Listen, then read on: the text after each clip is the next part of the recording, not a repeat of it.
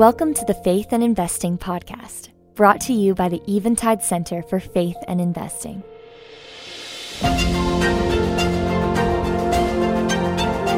We are an educational initiative of Eventide Asset Management, where our aim is to inspire an authentically Christian practice of modern investing. This podcast features conversations with thought leaders in the space of faith and investing, and also functions as an audio digest of the articles we feature in our online journal at faithandinvesting.com. Welcome back to the Faith and Investing Podcast. I'm Matt Galyon with the Eventide Center for Faith and Investing. Any investor that follows market related news will hear their fair share of commentators discussing the economy. The commentator's focus could be in the weeds, discussing what an individual company's report tells us about the state of the economy at large. Or it could take a bird's eye view, looking to key economic indicators for guidance on where the economy might be heading. While this analysis can be helpful, it can also cause us to forget that behind the numbers, there are three simple components to an economy people, place, and an exchange. Today, we're bringing you an article that brings these components of an economy back into focus and looks to the Bible for guidance on how we as Christians can properly order our economic focus for the benefit of all and the glory and honor of God. This article is written and read by Will Sorrell. Will is an investment solutions manager at OneAscent, where he oversees all things values based investing. Will holds a joint MDiv and MBA from Samford University's Beeson Divinity School and is a CFA Level 2 candidate. He has also written for Christianity Today and the Gospel Coalition. Without further delay, here is Will reading his article titled A Tale of Two Economies.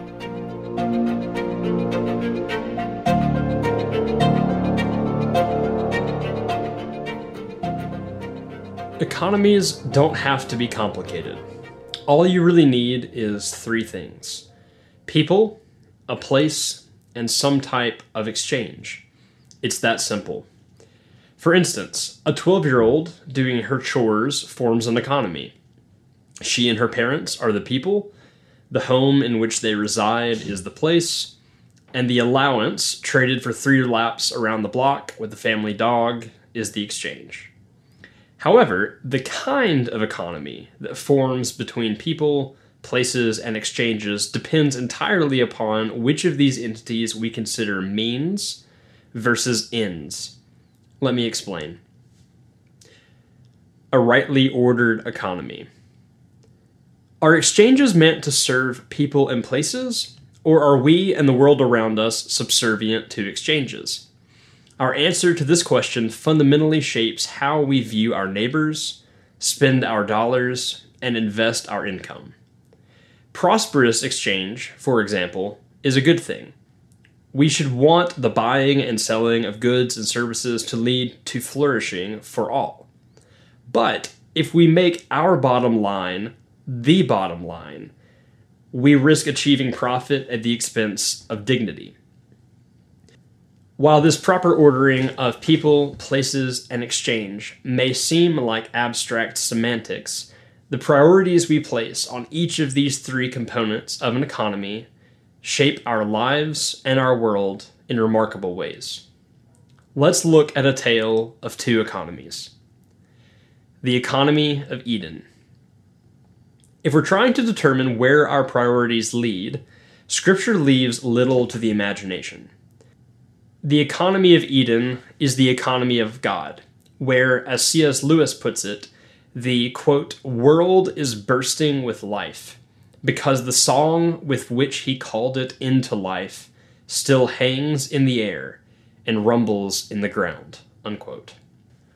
After a grand narrative of creating, shaping, and perfecting the details of the heavens and the earth, the Lord does something unexpected, something drastic, something other gods in Mesopotamia and modern life would have never dared to do. He shares his power and authority he settles man and woman into a garden, into a home, and he charges them, quote, to work it and to keep it, unquote.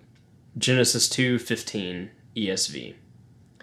This is a divine duty, a royal responsibility, the personification of dominion. The people of God are in the place of God, and we are left to imagine them planting, harvesting, and exchanging with one another, thus forming an economy. This is indeed very good. Men and women keep the garden by keeping watch against anything that could encroach on God's good design. They work the garden by transforming creation into culture.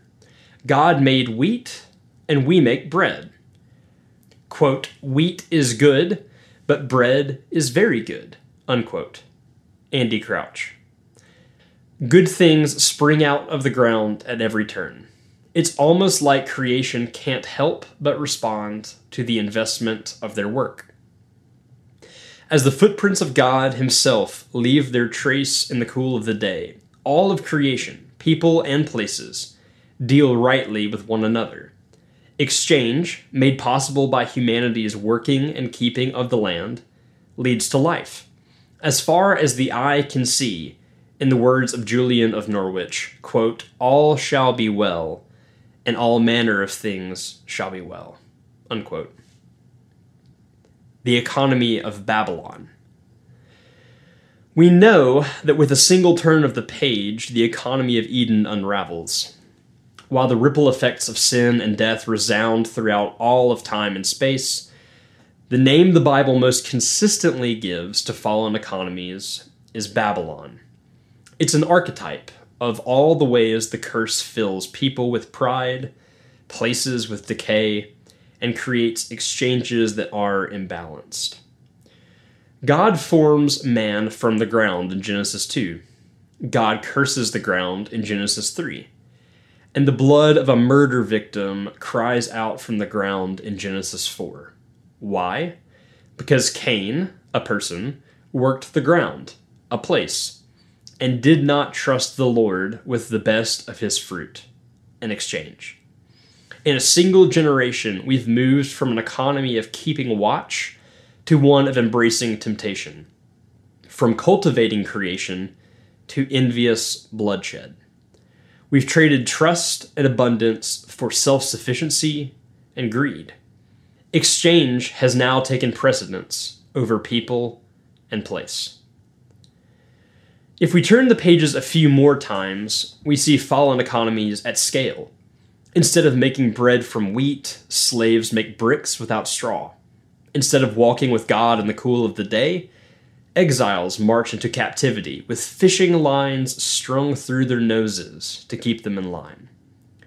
Instead of dominion, royal authority responding to God's rule and reign, we prefer domination insecure authoritarianism, grasping for power and influence. How does the economy of Babylon end? Revelation 18 paints a startlingly clear picture. Flame and ash are the guaranteed return on investment in Babylon. As John the Revelator speaks of Babylon, he has Rome in mind, an economy built on excess and exploitation as the perfume of comfort and self glorification has found its way into the Lord's nostrils in the throne room of heaven. Smoke rises in Babylon, destroying the market for goods like pearls, silk, bronze, wine, and cattle. If you're like me, when you approach long lists in the Bible, your eyes tend to glaze over and start skimming. John lists 28 goods that were exchanged in Rome's economy, and he lists them in order of market value. Unsurprisingly, he starts with gold, but as the list concludes, my stomach turns. In 28th place, we find slaves, bodies, human souls. The Lord will not allow any economy that places wealth at the top and people at the bottom to survive. In the end, Babylon burns. But before we sit in judgment, we are wise to reflect. What if I were to describe to you how the Roman economy prioritized exchange over people? What if I told you that luxury was this economy's primary currency and sex was its favorite commodity? What if its leaders were egotistical, hypocritical, and concerned only with gaining and maintaining power? What if they had a history of treating certain groups of people as second class citizens, if citizens at all, and depriving them of financial opportunity? And what if much of this iniquity was done in the name of the pop culture religion of the day? If all of this is true, are we sure we're only talking about Rome? How then should we invest? The call in Revelation 18 is to come out from Babylon, to run, to flee, to disassociate entirely. But how can the people of God come out from Babylon when all roads lead to Rome? Obedience does not include abstaining from the economy. Obedience includes recognizing temptation, evaluating prioritization, and forsaking the road to glory for the road to the cross. Our investments can encourage exchanges that lift people and places from the bottom of the pile to the top. Through diligent prayer, humble cooperation, and patient wisdom, the people of God can form economies that resemble the garden, even east of Eden. Thank you for listening to the Faith and Investing Podcast. If you enjoyed this episode, please be sure to subscribe, share with a friend, or rate and review us on your podcast app of choice. Your rating and review allows more people to discover helpful resources on faithful investing.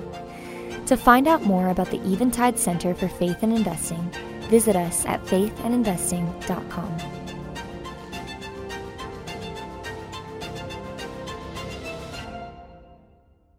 This communication is provided for informational purposes only.